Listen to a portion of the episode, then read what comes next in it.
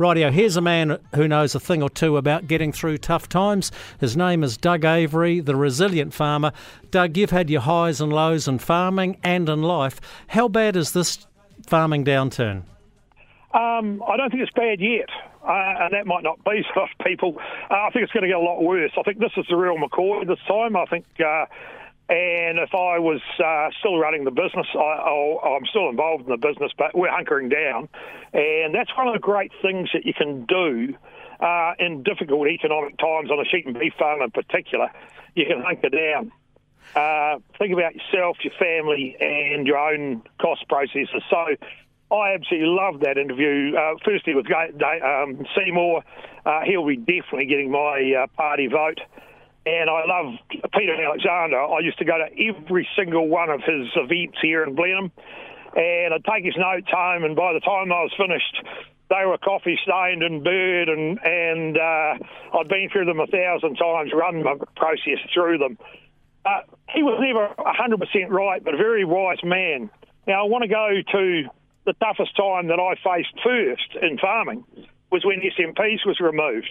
And I think, Jamie, you would have been pretty badly affected at that time as well.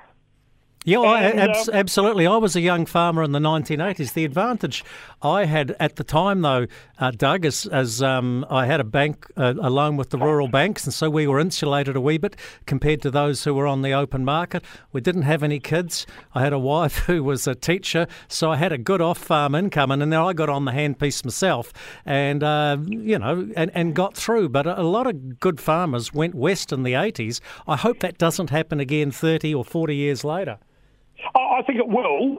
And uh, and I relate that back to what I call the wicked the wicked winds of Featherston when uh, Jacinda Ardern, Kieran McAnulty, James Shaw, and uh, Damien O'Connor descended on Featherston and announced the emissions uh, trading process.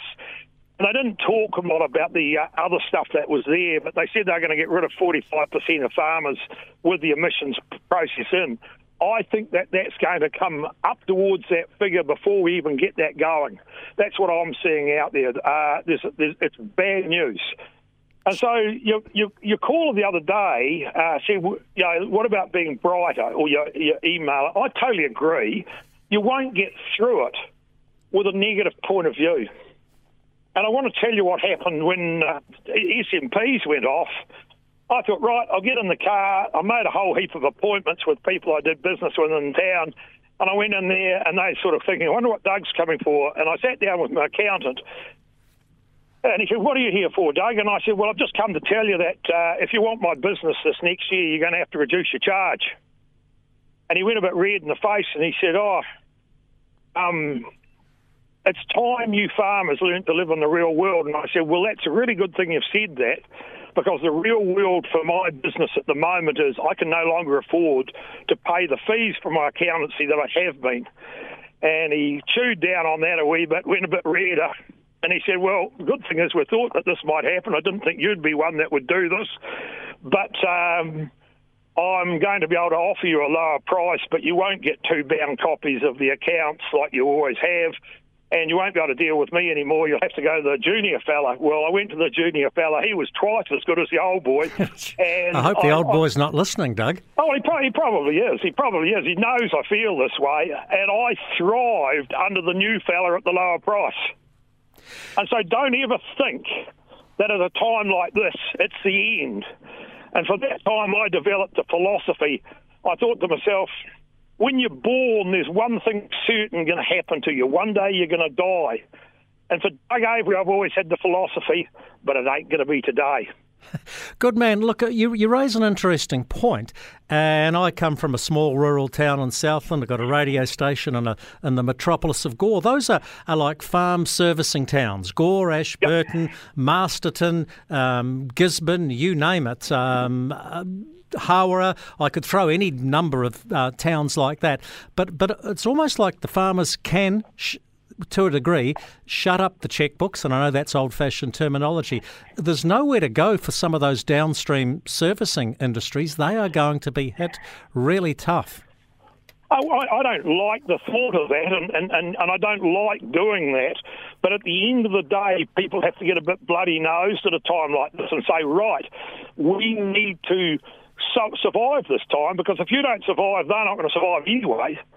And you want to be as generous to them as you possibly can afford to. But I totally agree with Peter Alexander and yourself. Get down to the bank, talk it through with them, include the people that need to know and get other people who are really good at this stuff.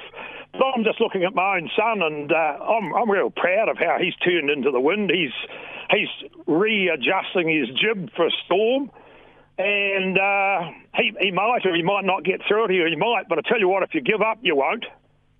Yeah, Good advice there, Doug. Absolutely good advice. Um, uh, just from a mental health perspective, because my emailer did suggest, and I chose not to read this out, but he did suggest that we maybe needed to harden up a wee bit. Is he being too uh, tough? Oh, uh, John Kirwan said to me when I first started working with him that uh, he didn't like the name of the business, the resilient farmer. He said that means harden up. And I think that when you have the capacity to harden up, which is not when you're when you're emotionally distressed, you don't want to try and harden up when you're really, really out on your on your back. But if you're feeling like a fight, and I'm the I'm always been the sort of person if somebody was sticks the sticks the bloody challenge in front of me, well I come out swinging. And if you're feeling like me, well on the 14th of October, that's a place where you can have a swing. you, can have, you can have a bloody big swing that day, and you can send one or two of those fellas that are going to die one day closer to their deathbed, but don't send yourself. All right, Doug. So keep yourself, keep yourself in the sweet spot. You're going to get me in trouble. You're going to get me in trouble. Hey, Doug, as always, appreciate your input and you enjoy the rest of your day. Hopefully in I sunny old Blenheim. It's beautiful up here, mate. Oh, you're living the dream. Doug Avery there. Jeez, live radio at its very best.